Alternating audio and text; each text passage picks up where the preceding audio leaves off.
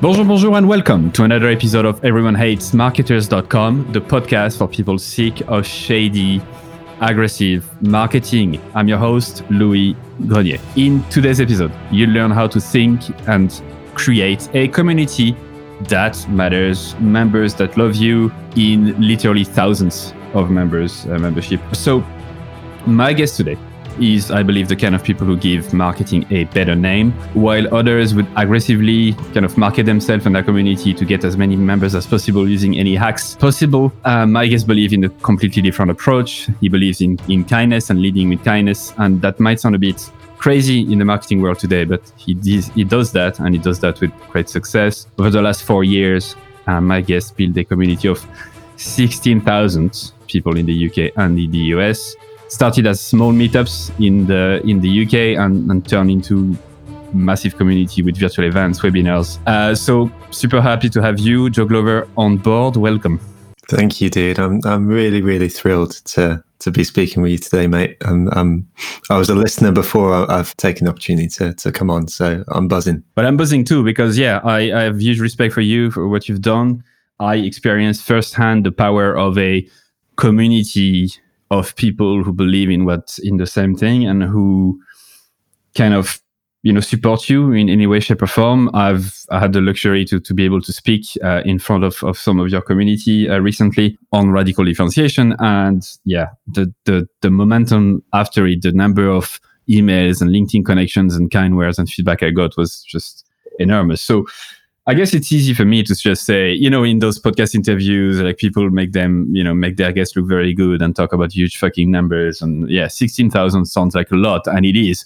Mm. But I think what is most striking in what you built is the, is that those 16,000 people, if you put them in a, in a stadium, right? Actually, yeah. Claremont Stadium, uh, from where I'm from, it's roughly 16,000 mm-hmm. occupancy, right, in the stadium. And you can picture it. It's fucking gigantic. But those people give a shit. Like this, they really seem to care about you, about the community, about each other. And so it's not just a random number that you could like, you know, generate through a Facebook group with some hacks and, and, and all of that. It's, it seems like genuine. So today's episode, let's try to unpack what you've done so that others can learn from it and possibly do it. We talk about the C word a lot, community, mm-hmm. and I know it's thrown out a lot in in today's world marketing. So maybe let's define it a bit. What do you what do you kind of mean by community? What does it mean to you? Yeah, I, I, so you know, first of all, thank you for the, the, the piece about the engagement. You know, it, it is incredible that people are as engaged as they are. Uh, when we sort of think about definitions of, of community, first of all, it drives me nuts, you know, that the community has become like a buzzword in, in sort of like the the commercial space because it's lost its meaning. So I love that you've started up here front up front with a definition. So for me, community is not a broadcast; it's a place where people come together, they can communicate with each other. So it's not me going out to the community and saying, "Here's a message." It's a bunch of people communicating with each other beyond just the organizer. Secondly, it's a place where people come to benefit each other as well. So people come into this space and say, we're going to be stronger than we were alone. We're going to lift each other up. And ultimately, we're going to get better together.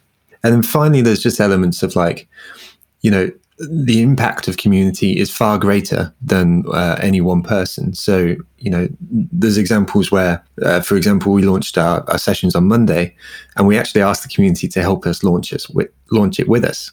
So we had over 100 people sort of on that day launch the event with us. And that was just an example of community in action where folks had come together to make a message far louder than they would have been possible if it was just me, if it was just me and my mates or whatever. You know, so I, I think there's a there's a general sort of theme here where people are coming together selflessly, they're coming together to help each other, and they're coming together to communicate and sort of make each other better. So, give me an example of um, the community coming together to to lift each other up. Uh, up. I mean, one example of supporting you definitely, like you, you've announced a, a new uh, range of speakers uh, for for the next uh, few uh, for the next while. So that's that's okay. That's that's quite impressive. But I think I think you have better. I wouldn't say better, but you have different examples of when each like other members help each other and you're not even involved. Absolutely. Can you give me one?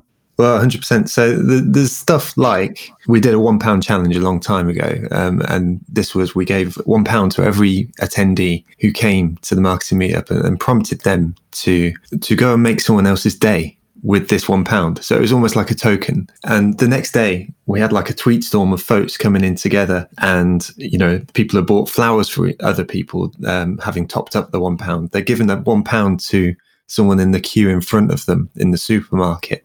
They'd given the one pound to a homeless person or something like that. So that was a group of people who, outside of the marketing, you know, you and I are interested in marketing because we bloody love it, you know, but like this was people benefiting other people's lives. But you did actually ask the question like more about like not prompted. So the other example is stuff like the Facebook group. So we use a Facebook group. I'm not going to spend a lot of time speaking about the marketing meetup. Hopefully, in this session, I, I, want to sort of speak more generally about it. We have a Facebook group, and, and now it's really lovely to see, you know, people coming in, asking questions, giving advice, and stuff like that. And it's completely unprompted by by me. You know, in fact, I had a guy the other day, you know, inevitably you get with these things, there's like the odd bit of spam from time to time. And there was a guy who sort of highlighted like a bit of spam to me for the first time in a while. And like, you know, I, I hadn't been into the group for a couple of days because, uh, you know, it's become so self sufficient on that basis. So it's really quite nice in that way that you can sort of see that activity sort of take place in the virtual world as well as the physical one. Nice. So let's have fun a bit because recently I someone messaged me on LinkedIn and, and and said, "Hey, I wrote an article. Like I wrote a top ten facts about me type of article that he saw from a newsletter. Like I have an automated email that goes after you subscribe. After a while, gives you like 10 facts about me. Anyway and he said that uh, yeah i had like no bullshit style and that could come off as very abrasive sometimes right? And and i took that as a massive compliment because i'm cultivating it. That's who i am. And i'm cultivating it. And the reason why i'm going back to this is because let's be abrasive a bit or at least i'm going to be. Let's let's try let's let's name a few elements of the bullshit of community like as a buzzword in today's world. Like let's let's name a few things that you hate about about what it's it became? Uh, I think you know the, the, principal one is that it's being used as a word uh, without any substance behind it. Someone will say "Welcome to our community," but actually it's just a customer base, and that there's a big difference between people who use something and then people who use something and communicate with each other to make each other better at it. So I, I think that's my primary gripe is, you know, like it's a very, very different thing to a customer base. It's it's a place where people come almost selflessly to communicate, to get better, to learn. And that is not a customer base. You know, that, that is a very, very different thing. So I think I think that's like the principal thing. But then of course, you know, the sort of second level things which go with that, you know, using the word community in marketing without any substance behind it, you know, welcome to our community. And then you walk into a co-working space and everyone's a bit gruff and, and doesn't say hello and, and the coffee's not very nice and stuff like that you know that's not a community you know it is it's a place which people want to be. It's not a place which people have to be. So i, I think that's that's probably two two sort of like moments where i'm like yeah that's not a community. That's that's just you know marketing bullshit we don't have to name names. That's not the point. uh, we, want to we want to blame the hate the game, not the players, right? Absolutely. But can you give an example of of like a something that you've seen recently that just doesn't feel like a community? You don't have to name the company or or, or whatever, but like maybe a specific. Yeah. So I, I think this was the pre-COVID world, you know, but like co-working spaces quite frequently will use the term community. Mm-hmm. And, and even more than that, they will sort of sell themselves on the basis of that. You know, come into our building and you will be amongst hundreds of people who are willing to speak to you. You can network, you can meet, you can get coffee. You know, you sell this utopian dream. But the reality is, you walk into these spaces and people have got their heads down on their laptops and their headphones on and they don't want to speak to you all day. While there are elements of this which they do really well. So, like events, they bring events into the space, which means that people do have those opportunities. I think it's a falsehood in, in many times to sort of say this is a community spirit. No, this is a this is a functional space which people use because they like it and they like the coffee that comes with the membership. But they don't necessarily uh, have that tie into like a genuine community where people are like, you know, treating each other like colleagues. And so, yeah, I, I'd say like there have been occasions where I've walked out of certain spaces and felt a little bit slimy for it, which is a shame, you know, because it has the potential to be a community, but it's a lot of work to be able to get to that place. Yeah, it's a great example. I used to be a member of a co-working space, and uh, the owner is very, very, very nice guy, and, and he did his best to create a, a community, feeling around it by first of all, he would select the people coming in. He wouldn't just accept anyone willing to pay. Mm-hmm. He would always uh, organize drinks on on every like last Friday of every month, and always be very nice and try to include everyone and, and all of that. So I think there was this feeling of community there, but I can definitely feel the the opposite. And yeah, I mean, to me, online, what I see happening more and more that that's just very annoying is just leveraging algorithms and, and stuff like that to to create a sense of yeah you're part of a community when in fact you're not. You're just part of a group that got kind of hacked together by the use of external you know triggers to, to to make you feel like you're part of a yeah community that cares. And i can see like from i have created a small group of people like a, a, small community in on facebook that is part of the wider like stuff around the podcast. And even though we are just a, a few hundreds I can I know for a fact that those people give a shit because I make it very difficult for it to for them to join. Like it's not mm-hmm. I don't announce it very often. I only announce it in the email list, and I can see the difference the, in terms of the e word, the engagement. You know.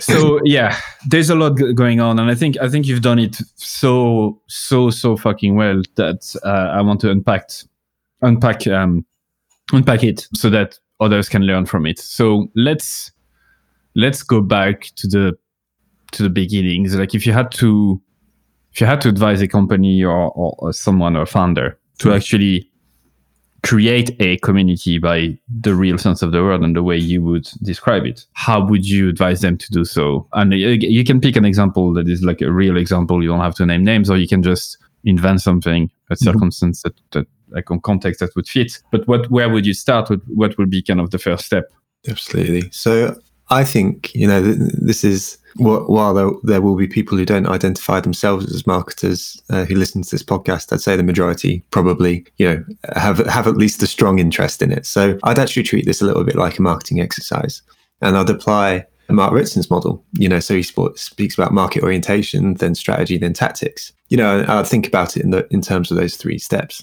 And I'm going to try and sort of retrofit my own story around these three steps, so to speak. It, wasn't precisely how it happened, but when you're trying to give advice, this is the most logical way to sort of speak about it.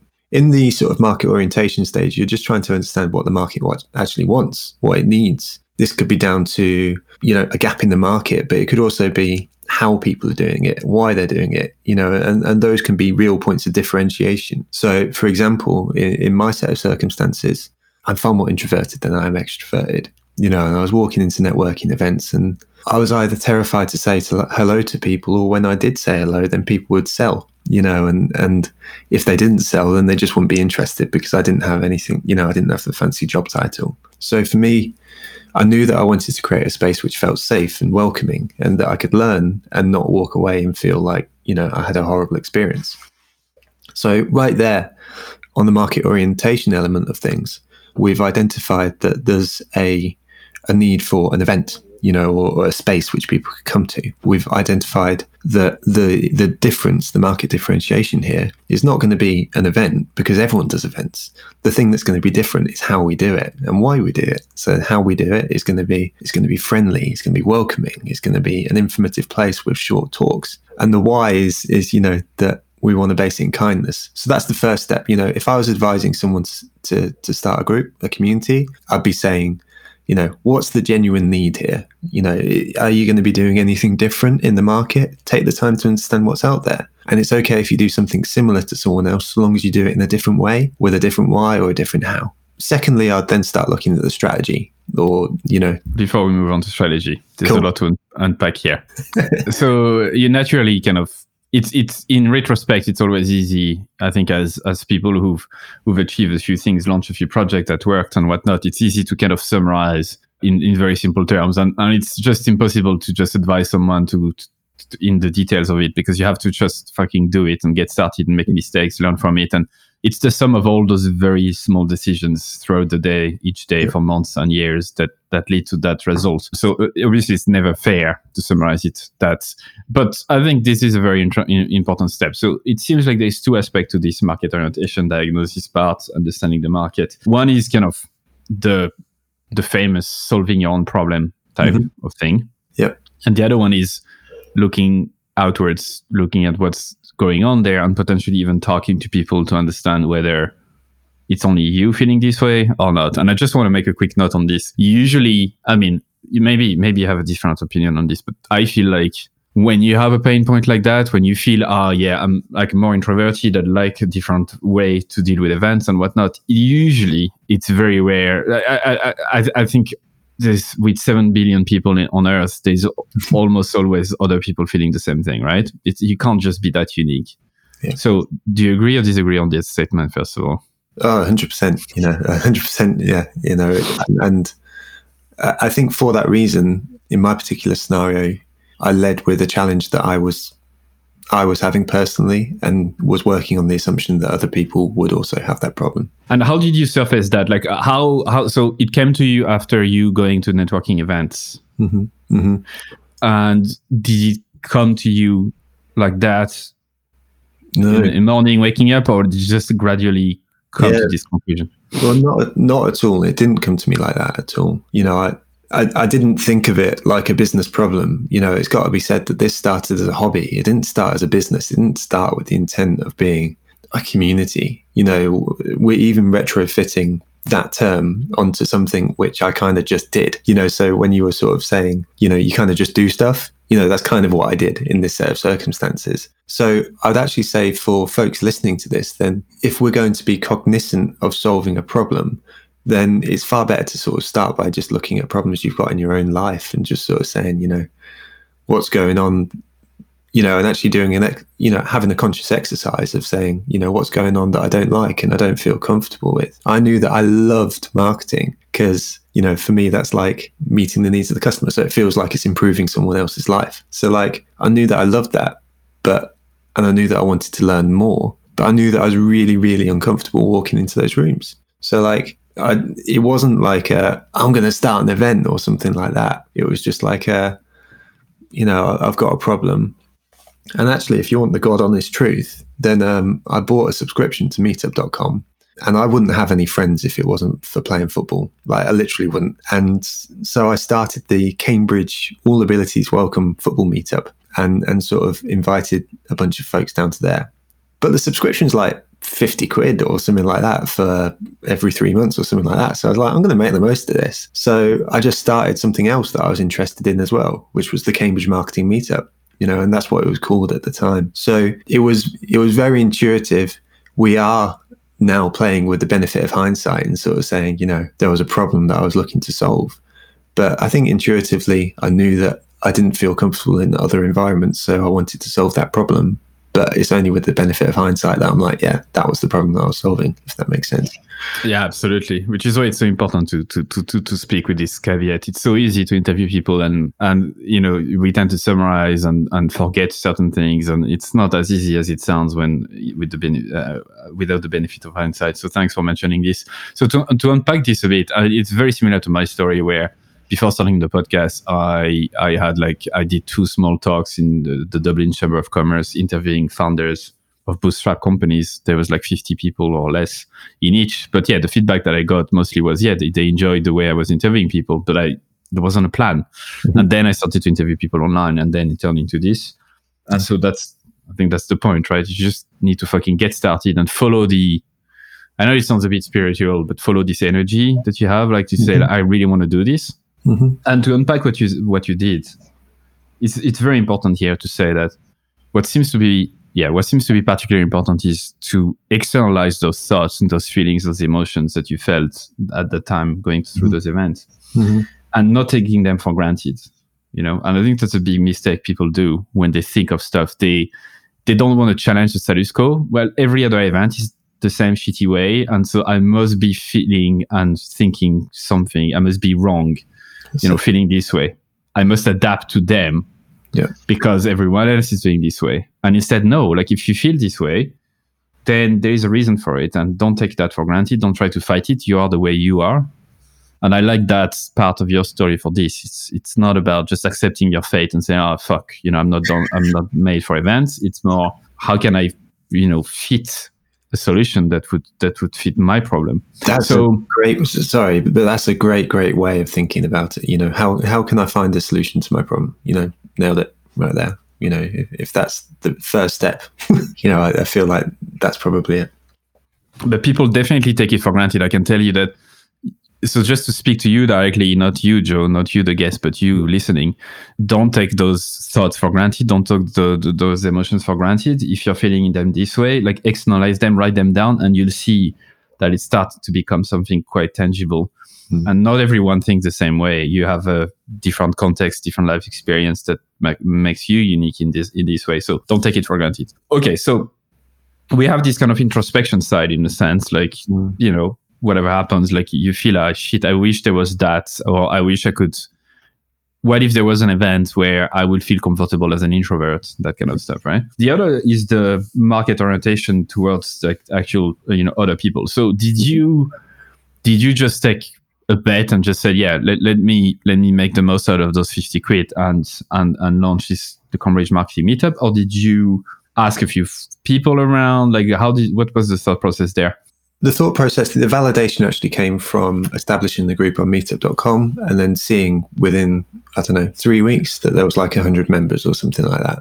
You know, there was an interest there. So the process when you go about setting up a, a group on Meetup, this is, you know, far more tactical, but, you know, you, you're asked to provide the description, you know, like a, a group sort of name. So the description I wrote was something along the lines of the, the Cambridge Marketing Meetup is a friendly, informal place where people come and don't sell or, or, or, something like that. You know, it, it, was an externalization of the things that I was feeling internally. You know, you, you go to these places and, and not feel safe or you feel like you have to wear a suit or whatever it was. So it was in effect capturing those, those emotions and then writing that down. So, so yeah, you know, those were the first steps and the validation actually came that in the following three weeks. There was 100 people in the group. So I was like, well, I better organize something then. So really, that's how that started. Yeah, and yeah. To go tactical a bit, Meetup.com, as of the, the the day we are recording this episode, they they do a lot of heavy lifting when it comes to organic reach for free for you. Like as soon as you create a group, they want to make sure you get members. So it's kind of a f-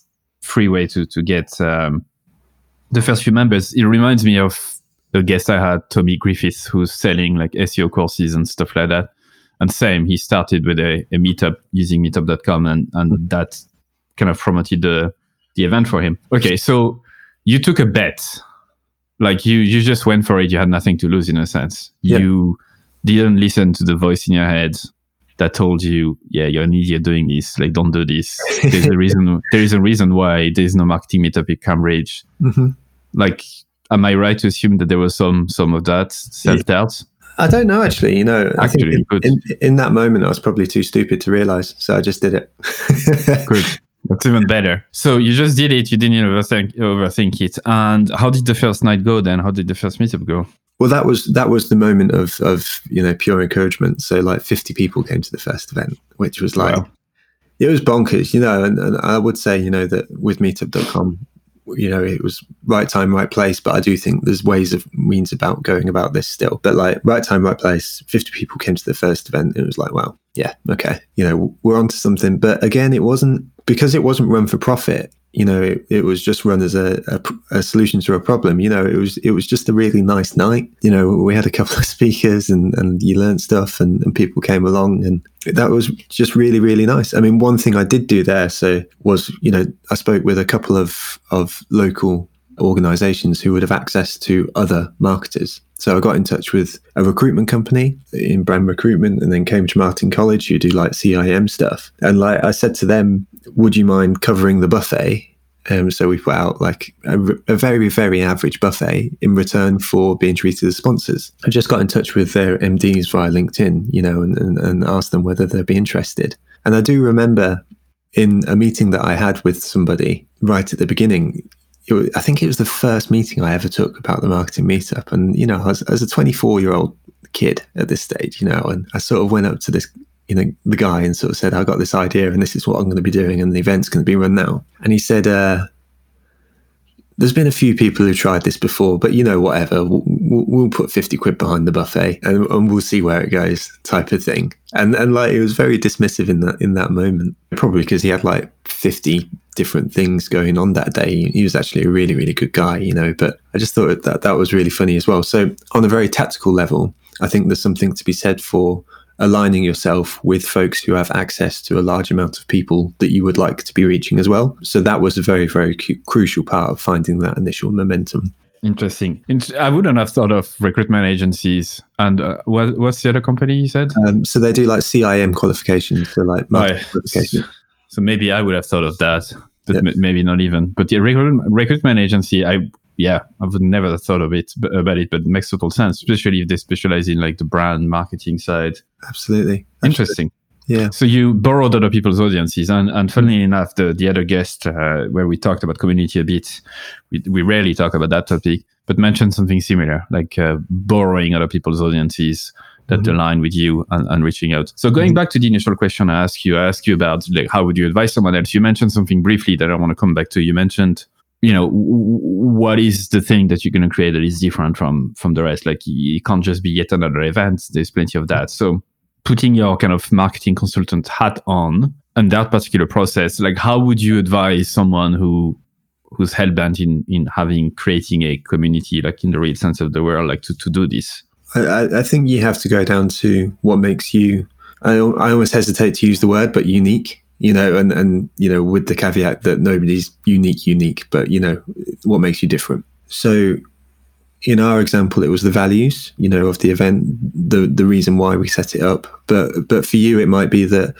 you're the best people in the world for making widgets and you know there's a prestige involved in being in part of that community or you know i think microsoft do quite a good job of it with their mvp program as well you know and and so they've what got uh, their MVP program is like they reward and sort of encourage a sort of real community spirit around their their various different programs. So they've got like a directory on their website of people who sort of like held up as examples of people that can help you out uh, in, in various different cases. You know, in in all of this stuff, I think you've just got to go back to to what makes you you unique. And if you're doing this from a, a, a, company perspective, then hopefully you've already done that exercise because you know you're a marketer, so you should be leaning into those kind of things anyway. If you're doing it in a personal capacity, then it's just about thinking about the things that you stand for as a human being. Do you, for you, it's fighting no bullshit, and I love that. You know, bullshit marketing, fuck that. You know, let's let's do something different.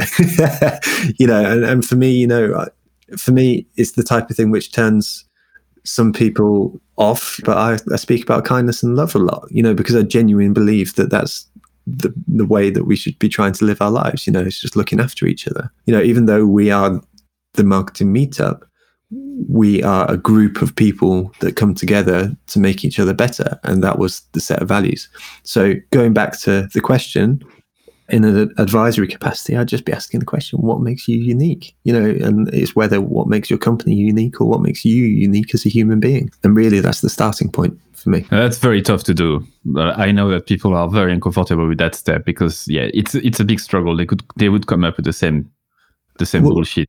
Yeah, right? but I, I, think with that, you know, the, there's also that doesn't need to be a limiting factor. So you can do the thing, the first thing, and then figure it out. So, for example, we speak about three values every event: listen, say hello, and be positively lovely. And those only came about as an organic process about six months into the marketing meetup running events every month we we operated without those values without that uniqueness verbalized for quite a long time but had we not taken that first step of running the event then we wouldn't have got to that place. So I think it, it's really, really important that when you're growing a community and you're making sure that you're doing it that gets to a place which people genuinely care about, that I think you do come to that place eventually.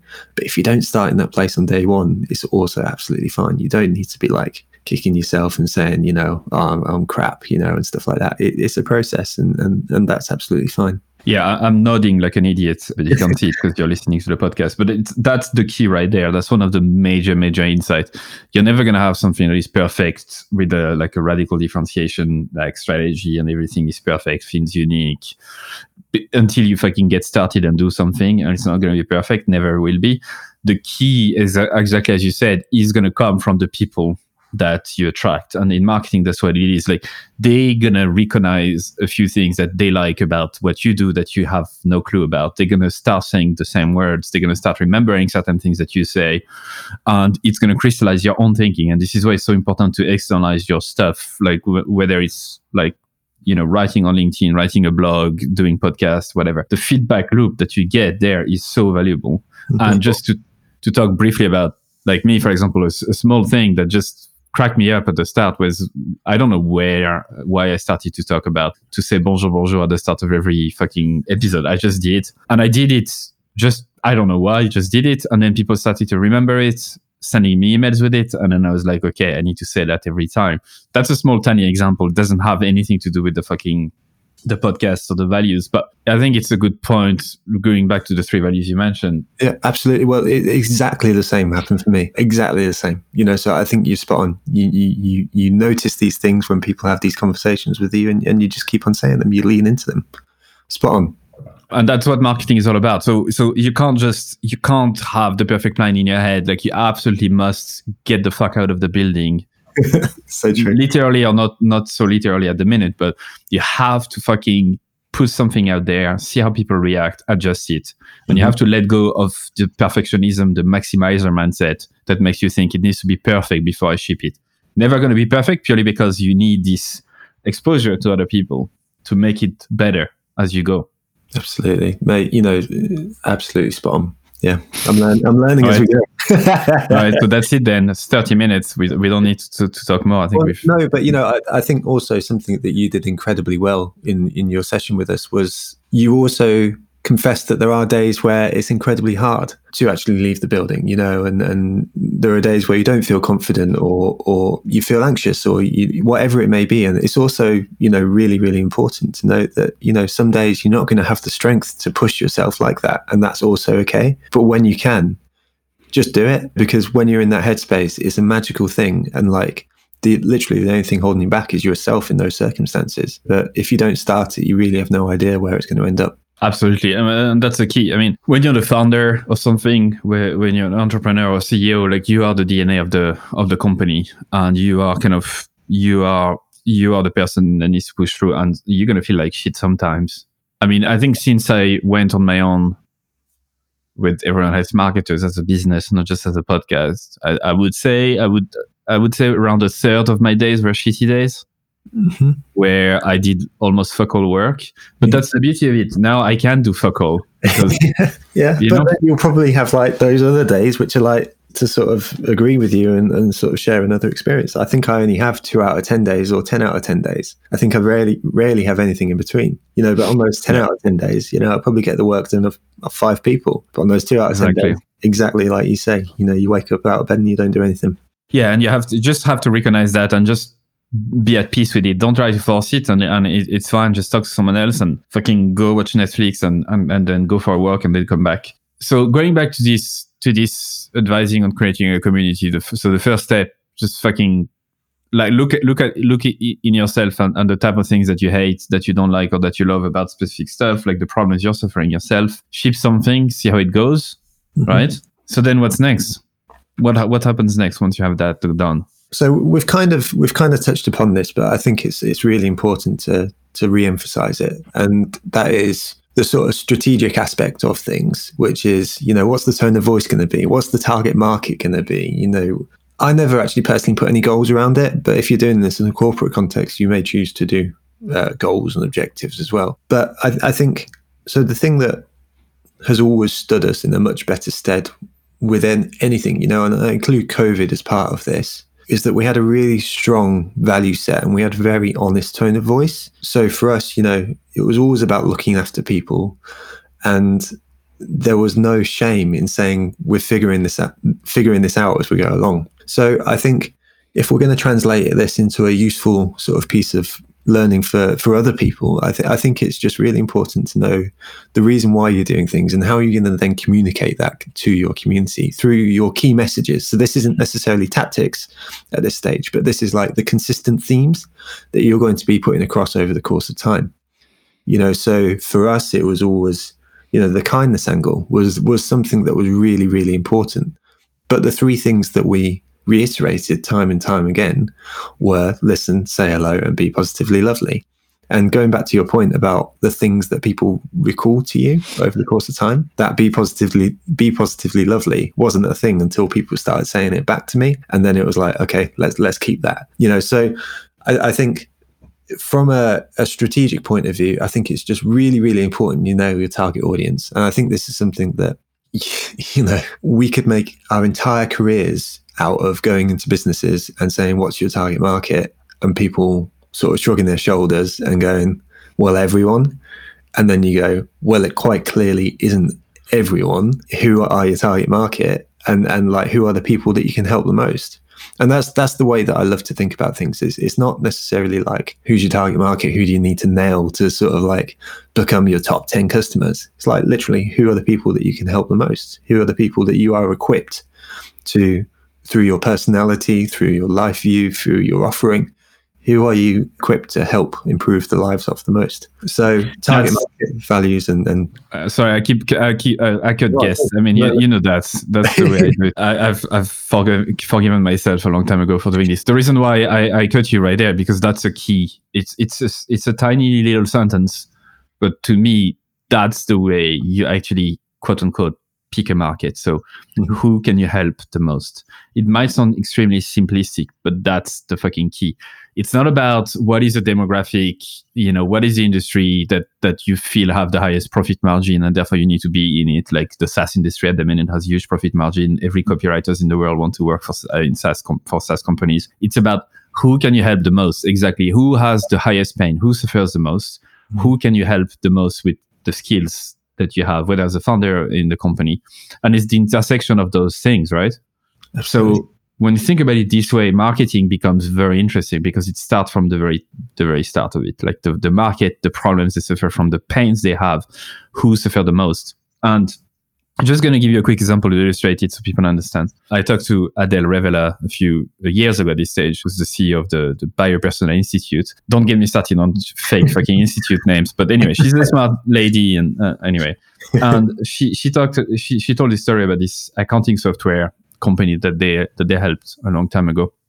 and they interview people and their client list to understand okay the, the, segment and to understand who who would be the most uh, important market segment. And they realized that there was one particular segment that was particularly in pain more than others because they were afraid of going to jail if they weren't filing their taxes. While others bigger companies that had an accounting team didn't really give a shit. They knew that it would be done. So the pain wasn't as much, even though they needed the software, they didn't need it as much than the companies who didn't have accounting in house and were really afraid that shit, if I don't do that properly, I'm going to end up in jail. And this right there, to me, is a huge, uh, like a big summary of, of this small sentence that you described. That is, to me, incredibly important. If you understand that, then things get a bit easier.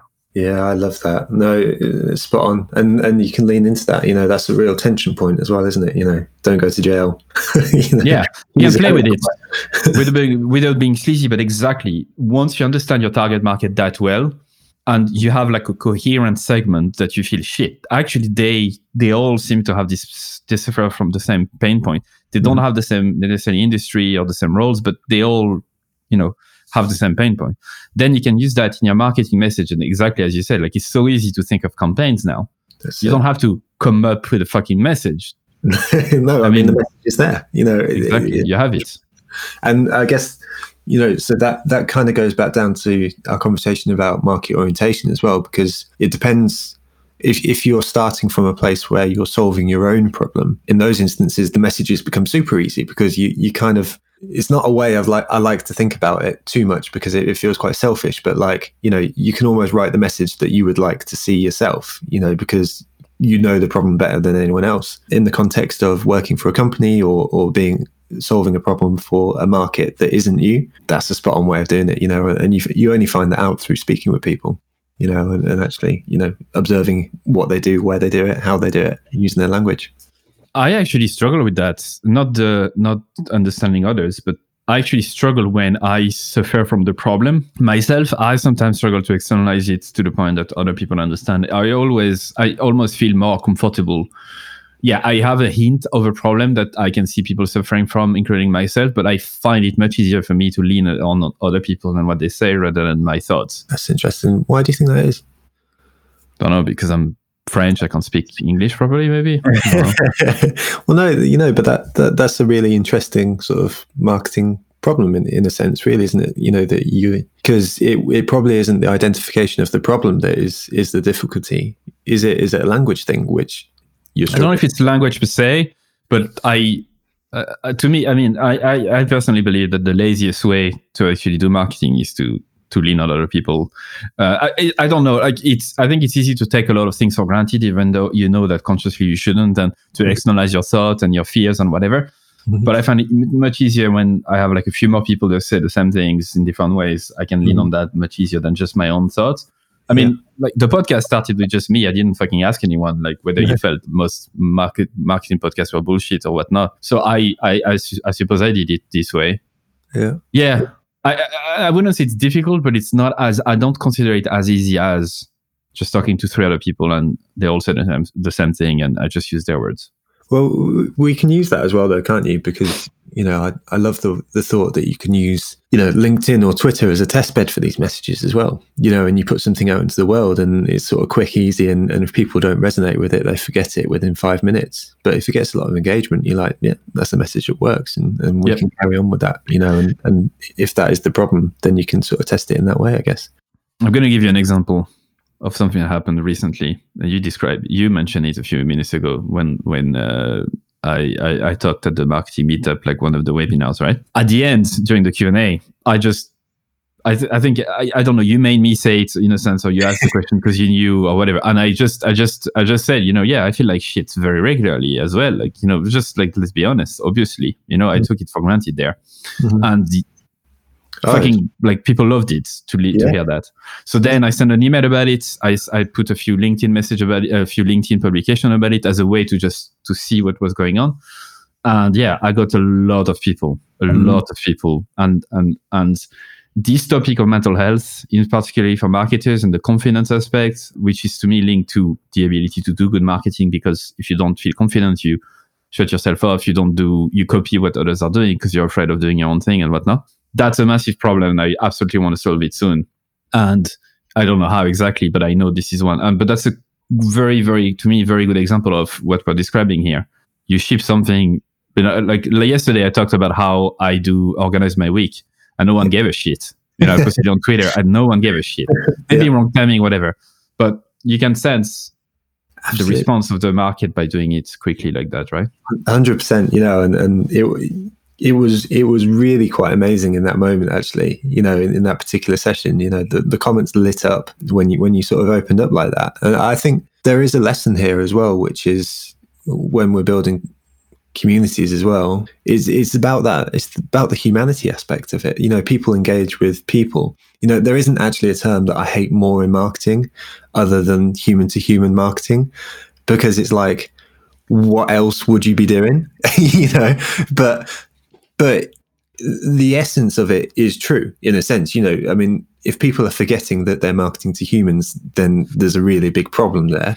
But you know, as human beings, we all share anxieties and and and lacks of confidence and, and stuff like that. So I think what you did in that moment was that you were brave and you just spoke about it, and you know, you got the response that you did. So I think there's a couple of things there. You know, first of all, there's the anxiety confidence thing. None of us are superhuman. Secondly, there's the the testing of the messages, which you know really really worked. I, I, saw you LinkedIn for the next couple of weeks as well afterwards, and you know there was some really really sort of well engaged posts on that topic. I think that will become quite an important thing for you in in the future. You know, and then in the context of building a community, I think there's an honesty, there's a transparency. I also hate this word, but authenticity. I mean, why wouldn't you be authentic? You know, but you know, just being being you know valuing humanity amongst above any other thing uh, in this process is is literally well in my experience at least uh, is the most important thing there, there is a few i had a few conversations recently with people who feel like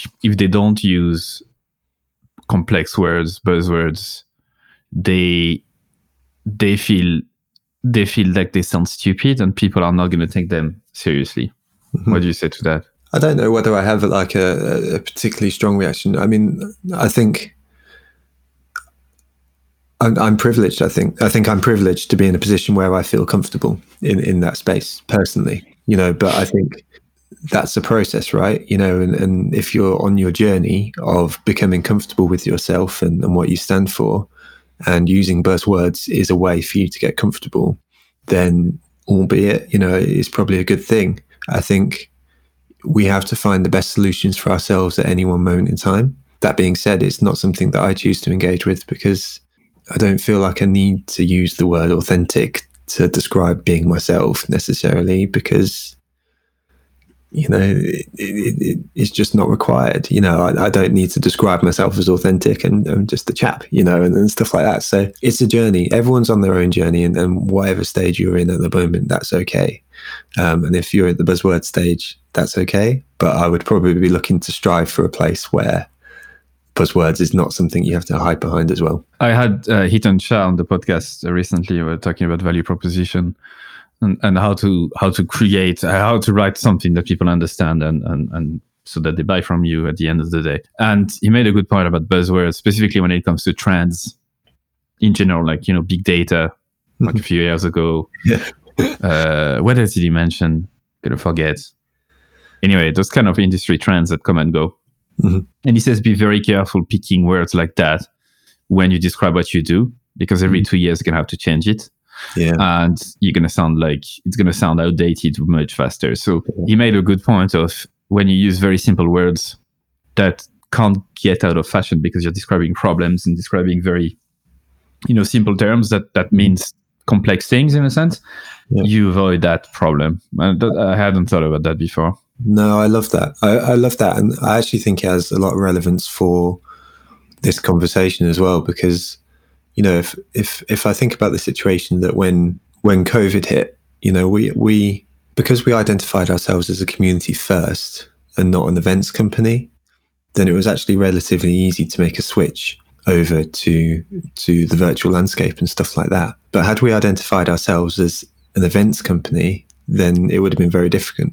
So the context of why that's relevant for this is that you kind of take things back to the first principles, you know, the most important core value of whatever anything is, you know, and, and rarely that is a description of what your company does.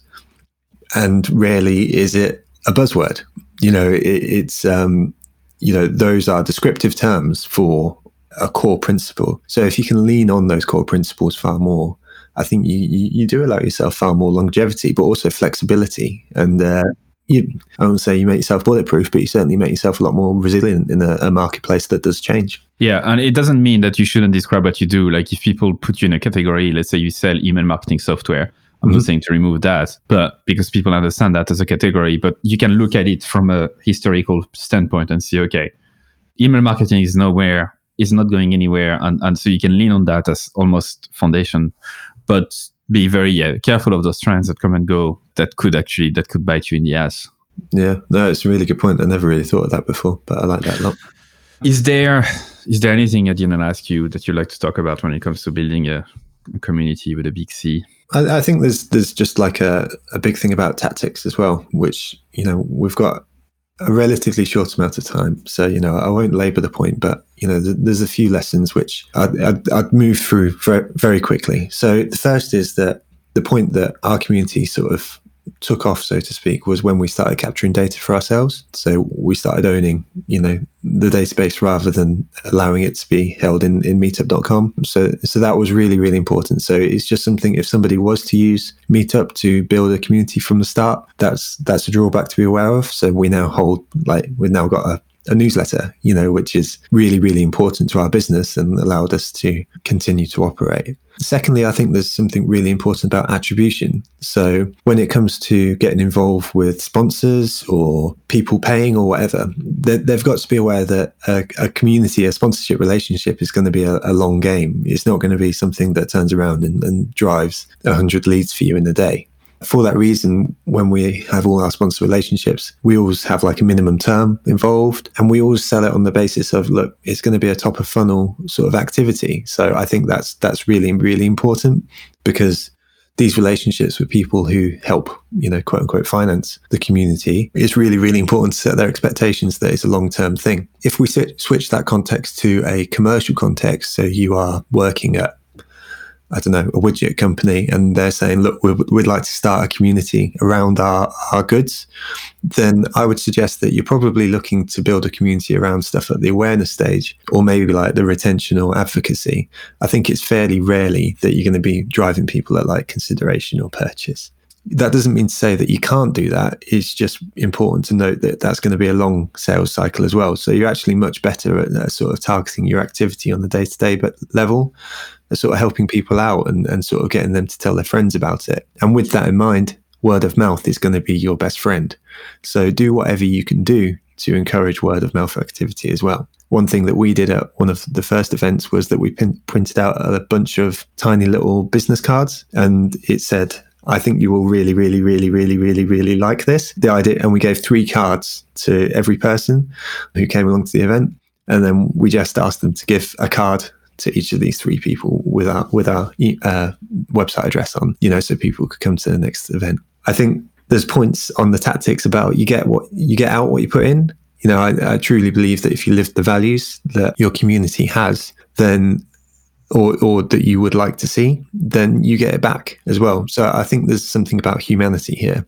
I think it's really useful in a, com- a community context, to have a a human point of contact so, you know, whether that's Louis or or or, or Joe or, or James or or whoever, you know, like I think it's just really important that people can see that human behind the thing because they're engaging in it on that basis. They're engaging as human beings first. So it's important that you come that way first. And then the final point is that if you are a commercial enterprise and you are looking to start a community thing, you don't necessarily need to call it your the company name. You don't need to call it the widget company, the community. On the tools is a great example of a community that is run by a commercial enterprise. They're run by someone called Electric House, the, the company.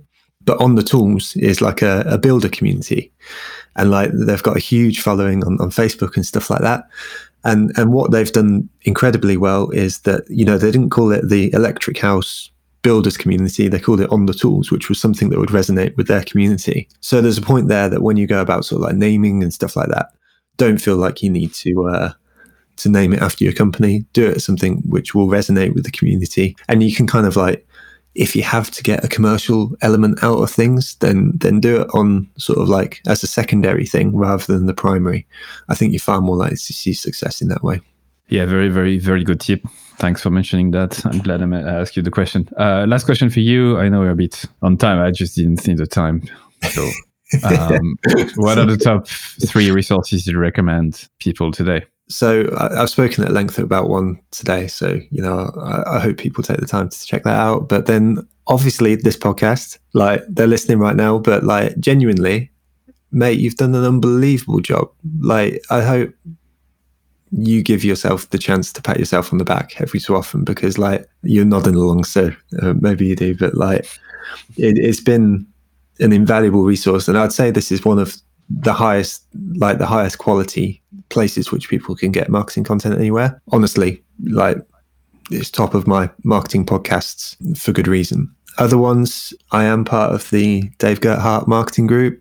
You know like I like it. You know, it's it's a it's a good space. So I'd recommend people check it out. Some people will like it, some people won't. But you know, for me, I, I do like it. So it's a good space, particularly if you like copywriting. They really like copywriting in there. Uh, and then the final one is actually a far broader one, which is LinkedIn. So I spend far too much time on LinkedIn. But that being said, I think there's there's just a groundswell of people who aren't like massive names, but are providing really, really good content. So there's people like a guy called John Espirian who does great stuff on how to be really good on LinkedIn. Uh, we've got Mary Owusu who does SEO. You've got the obvious ones like you know Mark Ritson and Rory Sutherland, but then Mark Williams Cook is a guy that does SEO stuff. Ash Jones is a guy that does stuff about personal branding. You know, there's there's like a real sort of like incredible bunch of folks out there who aren't like the hugest names. They haven't written the book. They haven't got, you know, massive publications, but they're putting out really, really good stuff. So I'd recommend checking out all those as well. Yeah, thanks. Very good resources and thanks for your kind words, man. Uh, so yeah, you didn't even want, want to mention the name, themarketingmeetup.com, but please, uh, if you're listening to this still, check Joe out, check uh, what he's doing because it's it's nothing short of amazing and very, very good case study for you if you want to do something similar. Joe, once again, thanks so much for your time. Learned a lot from you. I know people will as well. Thanks for your generosity and even your authenticity, should I say. Yeah, you're a very nice guy and just very easy to, to get along, and which is why we're like an hour interviewing. Well, uh, we should have stopped 10 minutes ago. So, thank you, mate. Thank you for having me, and thank you for listening, everyone.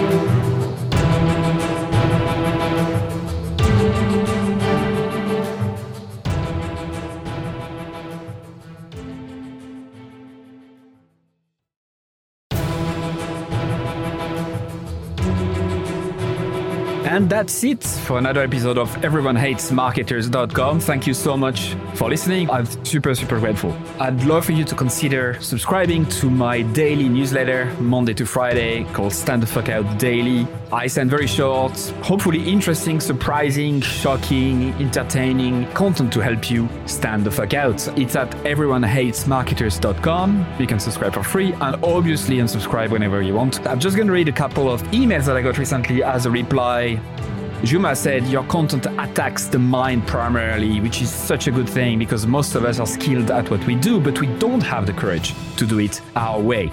Mark, who just subscribed a couple uh, days before, said, This is my first issue of your newsletter. Love it. Glad I subscribed.